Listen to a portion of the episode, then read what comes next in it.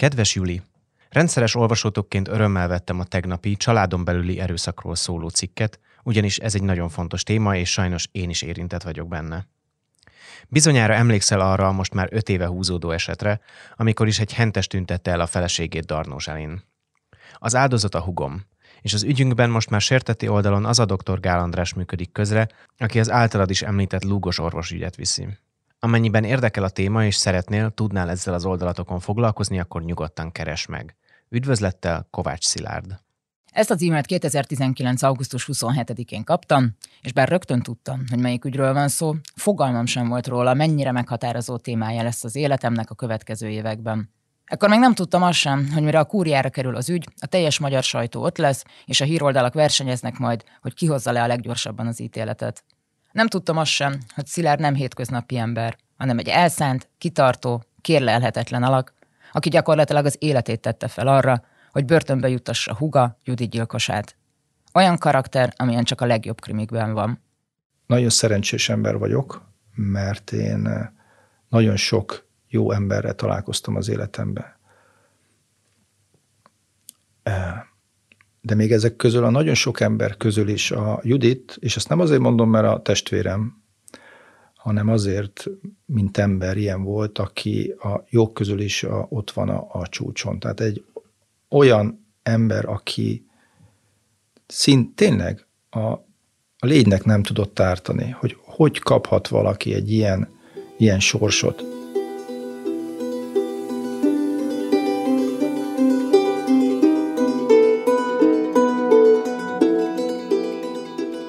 Ez a Cserbenhagyva, a sorozat, amiben elmondjuk egy bántalmazott nő, egy brutális gyilkosság és egy testvér történetét, aki nem nyugodott addig, amíg húga gyilkosa meg nem kapta méltó büntetését. Boros Júli vagyok, a négy négy négy újságírója. Pár nappal azután, hogy megkaptam a levelét, egy kávézóban találkoztunk, ahol amilyen részletesen akkor lehetett, fejből sorolva minden fontos dátumot és nevet, elmondta húga történetét. Juditét, aki a világ egyik legkedvesebb embere volt. Kedves, de nem elveszett. Amikor rájött, hogy házassága mérgező, úgy döntött, boldog akar lenni, és volt bátorsága kilépni belőle. Amikor veszélyben érezte magát, segítséget kért. Nyíltan beszélt róla, hogy bántalmazó kapcsolatban él, távoltartási végzést is kért férje ellen. Mégis nagyon méltatlanul végezte. Hentesként is dolgozó férje megölte, holttestét kocsi a csomagtartójába tette, majd a házi húsfeldolgozóban megszabadult tőle. Juditból csak néhány apró húsdarab maradt, amiket gyilkos agymezőn terített el. kétezer-húsz október tizenhatodikán a kúrián jogerős ítéletet hoztak Enni János ügyében, akit azzal vádoltak, hogy meggyilkolta a feleségét, Juditot. A férfit korábban kétszer is felmentette a bíróság arra hivatkozva, hogy a halál okát a szakértők nem tudták megállapítani, így az emberölés nem bizonyítható. Másodfokon elítélték, de nem emberölésért, hanem halált okozó testi sértésért, halmazati büntetésként hét év börtönt kapott. Az ítélet ellen mindenfél fellebbezett, így került az ügy a kúriára, ahol súlyosították a másodfokú ítéletet, és a férfit előre kitervelt, szándékos emberölésért huszonegy év fegyházra ítélték. A nagy érdeklődést kiváltó ügy kétezer-tizennégy óta húzódott. Darnózseli egy kisközség Győr, Moson-Sopron megyében, nem messze Moson-Magyaróvártól. Alig több mint ezerötszáz ember él itt. Judit édesanyja innen származik, édesapja a szomszéd faluból. A család Moson-Magyaróváron élt, amikor a gyerekek, Szilárd és Judit megszülettek. A szülők nem sokkal később elváltak, és az anya és a gyerekek átmenetileg a nagyszülőkhöz, Darnózselire költöztek. Két évvel később lakást kaptak egy győri panelházban, ekkor odébb álltak. Amíg a nagyszülők éltek, a nyarakat a gyerekek Darnózselin töltötték. Az egyik ilyen nyáron, mielőtt Szilárd egyetemre ment volna, Judit egy falusi buliban megismerkedett a helybéli Jánossal. A szimpátiából szerelem lett, a fiatalok ezerkilencszázkilencvenötben összeházasodtak, és elkezdték közös életüket. Az évek során két gyerekük született, előbb egy lány, aztán egy fiú. A Juditnak a férje volt az első férfi az életében, és egyébként ez addig így is volt, amíg nem költözött el otthonról, minden ellenkező híresztelés ellentétben. Ezt csak azért tudom, mert én rákérdeztem a hugomnál, és nekem ezt mondta, de nekem pedig nincs okom az ő szavába kételkedni, mert nekem nem hazudott. Uh, ettől függetlenül teljesen mindegy egyébként, hogy hogy, meg mit, hogy, mi, hogy élte az életét, vagy csinálta olyan dolgokat, amivel őt itt a bulvársajtóba a férj családja megvádolta. akkor sem én nem tudok olyan emberről a, a földön, akit a húgom egyébként akarva vagy akarat nélkül megbántott volna. Judit kedves, tisztaszívű, segítőkész ember volt. Szinte természetes, hogy hivatásának is olyan munkát választott, amivel másokon segíthetett. Gyógytornász lett. Judit családja nem örült feltétlenül Judit és János szerelmének, mert az egész falu tudta, hogy János apja verte az anyját, de elfogadták a lány választását. Házasságuk tizennégy éve alatt voltak jelek, hogy János durva kontroll alatt tartja Juditot, korlátozza, hogy kikkel barátkozhat, hogy hova mehet. Ugyanakkor teljesen kivonta magát minden olyan családi programból, ami a közös kikapcsolódást, a közös élmények gyűjtését segítette volna. Judit bátyja Szilárd szerint idő kellett Juditnak, mire ráébredt, hogy a házasságával nincs minden rendben. Jelek voltak, például egy ilyen jel volt, hogy az egyik betegétől kapott ajándékként egy ilyen, nevezzük wellness hétvégének, hogy menjen el a családjával, és akkor né- négy főre, mert ugye a szülők és a két gyerek, és akkor egyszer csak fölhívott engem, mondjuk pénteken kellett mondjuk már indulni, és akkor csütörtökön fölhívott, hogy a, a, a férje, hip-hop lemondta, hogy neki dolgoznia kell, és nem megy a gyerekekkel, hogy lenne kedvem, hogy be tudnék-e ugrani arra a plusz helyre. És akkor hát mondtam, persze, hát akkor elkísérlek benneteket, hát ne legyetek egyedül, és akkor én lettem idézőjelbe az apapótló. Később tudtam meg, hogy a, az a mm, kirándulás is, amit hasonló módon oda édesanyám ugrott be, szintén egy ilyen családi egyhetes dolog, az is hasonlóképpen alakult. És a, a Judit mondta el, hogy a, a, ezután, az eset után benne egyébként akkor megfordult, hogy ő ebben a házasságban tulajdonképpen nem érzi jól magát. Ez körülbelül egy olyan tizennégy, tizenhárom-tizennégy év után jutott el oda, hogy erre így ráébredt. Ugye, amikor így az ember visszanéz, akkor inkább azt mondanám, hogy ezek az apró jelek, amik közben voltak, azok nagyon egyértelműen és egy irányba mutattak, viszont ugye, amikor az ember benne van, és nem történik még ilyen tragédia, tehát nincs sem bántalmazás, meg semmi, akkor nagyon-nagyon nehéz észrevenni, hogy ö, ö, mi is az a szituáció, amiben benne van. Hát a Judit elmesélte, hogy tulajdonképpen ő, ő végig ez alatt a tizenöt év alatt ő volt úgy, hogy mindent megtett, lemondott nagyon sok mindenről. Akár azért, mert így látta jónak, vagy azért, mert mondjuk valamit nem engedett neki a a férje, hogy mondjuk megcsináljon továbbképzésre, nem tudott menni gyógytornászként, stb. stb.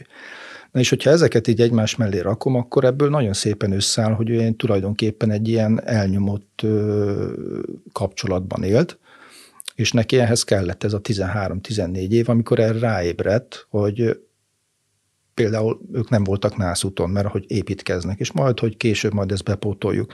És minden ilyen történet, amikor valami olyan volt, hogy egy kicsit ö, ö, együtt legyen a család, vagy, vagy, vagy, vagy élvezzük idézőjelbe az, hogy most már majdnem mindenünk megvan, akkor ezek úgy mindig, mindig akkor ilyen, ilyen, na, akkor ezt most ne, mert inkább akkor most épít, felépítem a füstölőt másfél millióért, stb. stb. Tehát olyan dolgok jöttek mindig fontossági sorrendben a hugom igényei elé, ami aztán egy idő után már ugye, számára is egyértelműen mutatta, hogy, hogy ő ebbe a kapcsolatba egy másodrendű ö, idézőjelbe társ. Szilárd fiatalkora óta rendszeresen utazik Indiába. kétezer-tizenegy. februárjában is éppen ott volt, amikor e-mailt kapott a húgától, hogy súlyos problémák vannak a házasságával. Leírta azt is, hogy az egyik betegével jó barátságba került, ez féltékenységi rohamot váltott ki a férjéből, aki tényként kezelte, hogy Judit megcsalja. Ezután kezdődtek a zaklatások, a szóbeli bántalmazás, majd végül eljött a nap, hogy kisebb gyerekük jelenlétében megverte. Judit ezután feljelentést tett, és távoltartást is kért férje ellen, amit egyszer el is rendeltek. Az eset után kétezer-tizenegy. szeptemberében büntetőeljárást indítottak János ellen, és párhuzamosan elindult a vállóper is. Judit ekkor kapott először ízelítőt abból, hogyan hagyja cserben a bántalmazott nőket a rendszer. Bár a hatóságok részéről többen is próbáltak segíteni a maguk korlátozott eszközeivel, valós támogatást nem kapott. Maga ez az eljárás is egyébként egy külön fejezetet érdemelne, hogy hogyan állnak, hogyan viszonyulnak, vagy akkor hat évvel ezelőtt, hogy viszonyultak, vagy nyolc évvel ezelőtt a, a hatóságok, az igazságszolgáltatás egy ilyen helyzethez, hogy mennyire nem segítik egyébként azokat a, az anyákat, többnyire ugye sajnos női az elszenvedő egy ilyen családon belül erőszaknak, de hogy mennyire nem segítik a hatóságok abba, hogy ők a, a, a, az igazságot érvényre juttassák. Ugye itt az történt, hogy a hugomat a kisebbik gyerek szemelátára az apja megverte. Durván annyira, hogy mondjuk egy ilyen ötven forintos nagyságrenden egy marékkal kitépte a haját. Most aki próbált már mondjuk egy hajat kitépni a valamit, akkor az el tudja képzelni, hogyha összefog valaki egy ilyen csomót, azt milyen erő kell ahhoz, hogy valaki kitépje. Hát itt neki meg ott volt egy ekkora sebb, tehát ez egy nagyon durva dolog volt, amit a gyerek látott, a kisgyerek. És mivel ugye ez egy kiskorú előtt elkövetett erőszak volt, ez egy olyan súlyú bűncselekmény, amiben ugye az állam jogosult, vagy kell, kötelezőnek eljárnia. Most hogy, hogy nem, az Óvári Ügyészség ezt úgy ítélte meg, hogy itt kiskorú veszélyeztetése ebben a történetben nem történt. Maga a nyolc napon belül az erőszak, ez nem sorolható oda, amit nekik hivatalból üldöznie kéne, úgyhogy ha a húgom úgy gondolja, akkor magánvádas eljárásba az igazát érvényesítheti. Nem, és akkor innét indult ugye az, hogy a húgom megmondta, hogy akkor természetesen ő akkor, és akkor ő vitte végig, tehát magánvádas eljárásként derült ki, azt megjutott el oda az, egyébként az egész ügy, hogy jogerősen aztán a, a férjét elítélték ugye bántalmazásért. Valós büntetést azonban János nem kapott, csupán próbára bocsátották. A gyermek elhelyezésről sem sikerült megegyezni. A férj is, és Judit is magának akarta a gyerekeket.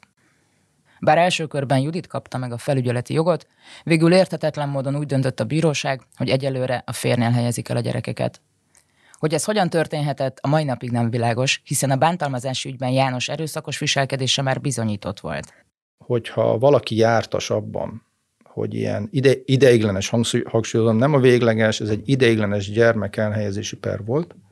Tehát egy ideiglenes gyermekelhelyezési pernél, amikor csak akkor nem ítélik az anyának a gyereket, hogyha ő nem akarja, vagy bizonyíthatóan drogos, vagy olyan életkörülmények között él, hogy alkalmatlan a gyereknek a nevelésére. Tehát, hogyha ezek nem állnak fönt, akkor szinte száz százalékosan az anyának ítélik az ideiglenes felügyeletet, és a másodfok, ha van fellebbezés, az szinte soha nem változtatja meg az első fokon eljáró bírónak a, az ítéletét, mert ugye benne ott egy bíró, aki már akkor több mint egy éve foglalkozott az üggyel, ismeri a szereplőket, tehát tudja, ismeri azt a, az egész történetet, ami alapján ő aztán hoz egy döntést.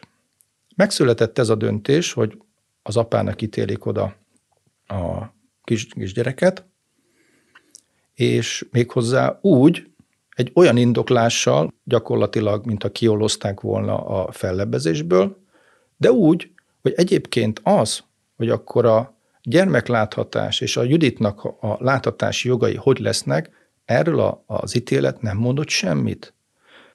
Kiderült, hogy a férnek az ügyvédje, ez a nő, ez mondjuk úgy, hogy viszonylag közeli kapcsolatban van azzal az elnöklő bírónővel, akinek a tanácsa ezt a döntést hozta. Ugye úgy néz ki egy ilyen fellebbviteli bírói döntés, hogy van három bíró, van ebben az elnök, van egy előadó bíró, meg van egy harmadik, aki szavaz. És ez a, az ítélet ez olyan volt, hogy mind a hárman egy öntetően szavaztak. És a két, tehát nem az előterjesztő, hanem a másik két bírót megkérdezték, hogy vajon ez hogy lehetett. Az egyik például azt sem tudta, úgy írta alá ezt az ítéletet, hogy akkor ez legyen, hogy, hogy a, a férj az agresszív és bántalmazó. Tehát mondta, hogy ő, ha ezt tudja, akkor nyilvánvaló egy ilyet nem támogat, egy ilyen döntés. Ezt csak azért mondom, hogy így működik az igazságszolgáltatás, hogy oda tesznek egy papírt, aztán aláfirkatotta a nevét. Judit kétezer-tizennégyben, attól tartva, hogy férje újra bántani fogja, Győrbe költözött. Voltak jelek, hogy János bármire képes, hogy úgy jöjjön ki a vállásból, hogy nála maradjanak a gyerekek, és a közös vagyonon se kelljen osztozkodni. Judit a meggyilkolása előtti időkben Moson-Magyaróváron dolgozott egy magánorvosi rendelőben. Itt, az alagsorban, egy kis szobában fogadta pácienseit. Korábban volt egy saját rendelője, amit közösen vettek Jánossal, ám miután a férj rendszeresen odajárt és zaklatta őt és a pácienseit, jobbnak látta elmenni onnan. Békésen teltek a napjai, betegei szerették, és végre nem kellett elszenvedni a férje bántalmazásait. De a gyerekei nagyon hiányoztak neki, és tudta, hogy a férje távolból sem fog békét hagyni neki. Igaza lett. Egy nap arra lett figyelmes, hogy férje egyik rokona bóklászik a rendelő udvarán, és fotókat próbál készíteni róla. Világos volt, hogy János kérésére jött, és valami olyan képet akar csinálni róla, amit a férfi felhasználhat ellen a bíróságon.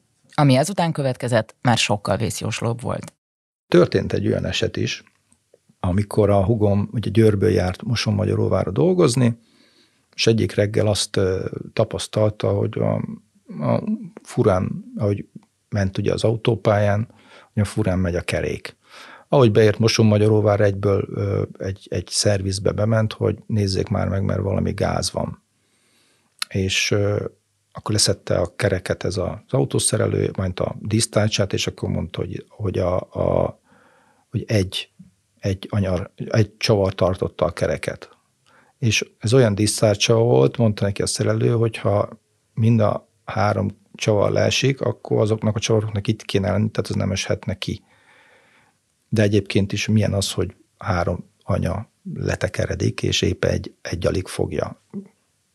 Mondjuk így, hogy szinte száz százalékos bizonyossággal megállapítható volt, hogy egy szándékos cselekmény, tehát valaki őt, hát mondhatom most már így sajnos a fejlemények tekintetében meg akarja ölni. A fényképezős esettel együtt ez már sok volt. Judit feljelentést tett a rendőrségem. El is indult az eljárás. Egy újabb eljárás, amit ismét Judit kezdeményezett, mert úgy érezte, veszélyben van az élete. Az ügyből nem lett semmi. Hivatalos kifejezéssel élve felderítettség hiányában megszüntették. Ez magyarul azt jelenti, hogy lehet, hogy nyomoztak az ügyben, de nem találtak az égvilágon semmit. Hogy mennyi erőfeszítést tettek, hogy kiderítsék, kitör az életére, soha nem fogjuk megtudni. Judit tehát ismét segítséget kért, ismét jelezte, hogy valami nagyon rossz dolog készül, és aggályaival, félelmeivel ismét magára maradt. A gyermekelhelyezésről hosszú ideig nem született döntés, és Judit egyre kevesebbet látta a gyerekeit. Lányuk kollégiumba költözött Győrben, a kisfiú pedig Jánoshoz került. Judit rendszeresen látogatta, de a házba nem ment be, annyira félt a férjétől. Az autóban folytatott beszélgetések a kisfiúval egyre rövidebbek lettek. A gyerek Judit szeme láttára zárkózott be. Érezte, ahogy egyre inkább apja hatása alá kerül, és napról napra távolodik tőle. Ugye eltelt körülbelül egy olyan jó év, A, aminél az volt a, mondjuk a menetrend, hogy ugye két hetente volt a, a Judit hétvégéje, egyébként kö, napközben vagy hétközben meg azt csinálta, hogyha amikor Moson-Magyaróvárról e, munka végén ment haza Győrbe, akkor ugye ez a Darnózseli a Szigetközben van, meg Moson-Magyaróvár ugye a fönti, Győr a Szigetköz mondjuk lenti részén, és akkor hazafelé jövet, egy kis kitérővel mindig bement Darnózselire, hogy legalább a fiának egy puszit adjon, és akkor hetente kétszer-háromszor ezt így még megtette, tehát mondjuk ennyi volt a láthatása egyébként a Juditnak, hogy amit meg tudott tenni, ami számára, hát nem kell mondanom, roppant kevés volt, tehát ez, ez azért messze nem elégítette ki azt, ami, amire ő vágyott volna. De emellett még ugye a fő baja, vagy a gondja a Juditnak az volt, hogy azt látta, hogy a, a kisfiú az, az Kezd, kezd bezárkózni, tehát nem, nem igazán olyan irányba fejlődik, amit ő egyébként szeretne, ha menne. Ha hosszabb ideig voltak együtt, mondjuk nyári láthatás vagy valami, akkor mondta, hogy egy-két nap kellett, amire úgy kezdett a kisfiú kinyílni. Tehát amikor már önfeledten tudott valaminek örülni. Tehát a Judit látta, hogy ez, ez nagyon nem, nem jó. Végül nem bírta tovább, és minden félelme ellenére eldöntötte, visszaköltözik Darnózselire. A közös házba, hogy a gyerekével lehessen. De a költözésre már nem került sor. Néhány nappal azután, hogy Judit elmondta a családjának, mit tervez, nyoma veszett. kétezer-tizennégy. május huszonhetedikén Judit egy szokásos munkanapra készült. Reggel Győrből Moson-Magyaróvárra hajtott, aztán egész nap a rendelőben fogadta a betegeit. Miután végzett, hazaindult. Beült a kocsijába, de a rendelő parkolójából már nem tudott kihajtani. Soha többé nem látta senki. Másnap egyik páciense hiába várta. Judit nem szokott késni, olyat meg pláne nem csinált, hogy egyszerűen nem megy be dolgozni, és nem szól a páciensének, hogy aznap mégsem menjen a kezelésre. A beteg ezt pontosan tudta, így azonnal aggódni kezdett. Végül felhívta Judit édesanyját, hogy megkérdezze, minden rendben van-e. Semmi nem volt rendben, de ezt akkor még senki sem tudta. Édesanyja hívogatni kezdte Juditot, de nem ért el. Ezután hívta fel Szilárdot, hogy megkérdezze, ő tud-e valamit hugáról, de ő sem hallott felőle. Abban maradtak, hogy ha este hatig nem kerül elő, akkor Szilárd is elindul Győrbe Budapestről. Szilárd ekkor még nem aggódott. Eszébe se jutott, hogy valami szörnyűség történhetett. Este hat lett, Juditról pedig továbbra sem volt hír. Szilárd útnak indult. Mivel tudta, hogy Judit autóját a rendelő parkolójában látták, Moson-Magyaróvár felé vette az irányt. Amikor meglátta a kocsit, elkezdett valami mocorogni a fejében. Este tíz körül bement a Moson-Magyaróvári rendőrségre, hogy bejelentse húga eltűnését. Nem ment egyszerűen. Mivel Judit albérlete Győrben volt, a rendőrök széttárták a kezüket, és azt javasolták, menjen át az ottani rendőrségre, de előtte menjenek be a lakásba, hogy megbizonyosodjanak róla, hogy ott sincsen. Szilárd elment a kollégiumba Judit lányához, akinek volt kulcsa az albérlethez, és édesanyjával végül bementek Judit lakásába. Oda bent nem volt senki. Szilárd ezután jelentette be testvére eltűnését a győri rendőrségen. Készségesek voltak vele, viszont közölték, hogy mivel Judit állandó lakcíme Darnózselin van, mégsem ők az illetékesek az ügyben. Legyen kedves, másnap reggel fáradjon vissza Moson-Magyaróvárra. Így is tett, de előtte még aznap este nyomozott kicsit. Eszébe jutott, hogy talán nem indult be Judit kocsija, és taxit hívott. Ezért Szilárd felhívta a helyi taxisokat, hogy megtudja, utazott a Judit valamelyikükkel. Kiderítette azt is, hogy mióta Judit elhagyta a rendelőt, a riasztót nem kapcsolták ki, tehát nem járt ott senki. Szilárd másnap reggel a Moson-Magyaróvári rendőrségen elmondott mindent, amit addig kinyomozott. Akkor is ott ült még éppen, amikor egy ismerőse azzal hívta fel, hogy úgy tudja, Jánosnak eltört a keze. Ezt is elmondta a rendőröknek, hát ha van jelentősége, mert egyre inkább az volt az érzése, Judit férjének köze lehet az eltűnéséhez. Gyanúját megosztotta a rendőrökkel is. Szerintem más is úgy van, mint ahogy én is, hogy elég sok, ha az ember néz krimiket a, a tévébe, akkor azért, hogy összeáll a fejébe, fejébe, hogy mit lehet csinálni, ugye pitty-putty megmondják gé pé es adatok alapján, hogy az ember méter pontosan hol van. De én is úgy gondoltam, hogy oké, okay, elmegyek, megteszem a bejelentést, megnézzük, hogy telefon merre volt utoljára, ugye, tehát valami ugye én, ilyen volt a fejemben. Egyébként az, ugye én ezt föl, az, az emberke ugye fölvette a, az én vallomásomat, meg az adatokat, hogy van-e képem a Juditról. Tehát az, amikor ilyenkor egy közigazgatási eljárásban elkezdenek egy ilyet, és akkor mondta, hogy oké, okay, akkor ez így rendben vagyunk. Szültem, mondom, hogy ugye rendben. Hát végeztünk. Hát mondom, nem kezdik el keresni, mondom, gé pé es adatok, vagy izébe. Hát nem, hát miért? Hát mert mondom, most hallottam, mondom, hogy a férnek a keze el van törve, mondom, és mondja, ja, úgy gondolja, hozzátartozik az igazsághoz, amikor engem kísért be a rendőr, akkor kérdezte, hogy én gondolom-e, hogy itt, hogy, hogy mi történt, van-e valami elképzelésem? Hát mondtam, hogy nincs, hát mit tudom, hát tényleg így volt a eszemben, tehát nem fordult meg az, hogy nekem kéne felállítani teóriákat, hogy akkor mi történt, és elmondtam azokat az adatokat, amik a tudomásomra jutottak, és akkor utána mondom, tehát nem, nem nézik meg, nem kérdezik meg a férjet, hogy amit kérdeztem. Hát miért úgy gondolja, hogy, hogy köze van hozzá? Hát mondom, igen. Hát de ezt kérdezte az elején, hogy mit képzelek ilyen. Ja, mondom, hogy erre gondolt, hogy nekem kéne akkor itt most kvázi idézőben megvádolnom a, a férjet. Ezután hívtak egy nyomozót, akinek Szilárd az egész történetet elismételte. Ekkor már dél volt, május huszonkilencedike. Juditot már másfél napja nem látta senki. A rendőrök ekkor hívták fel Jánost, hogy megkérdezzék, mit tud felesége eltűnéséről. Ha nem hívják fel, talán sosem teszi azt, amit tett, és sosem derül ki, hogy Judit meghalt, és ő gyilkolta meg. Azt a keveset, ami Juditból maradt, két héttel később Zseli réten találták meg.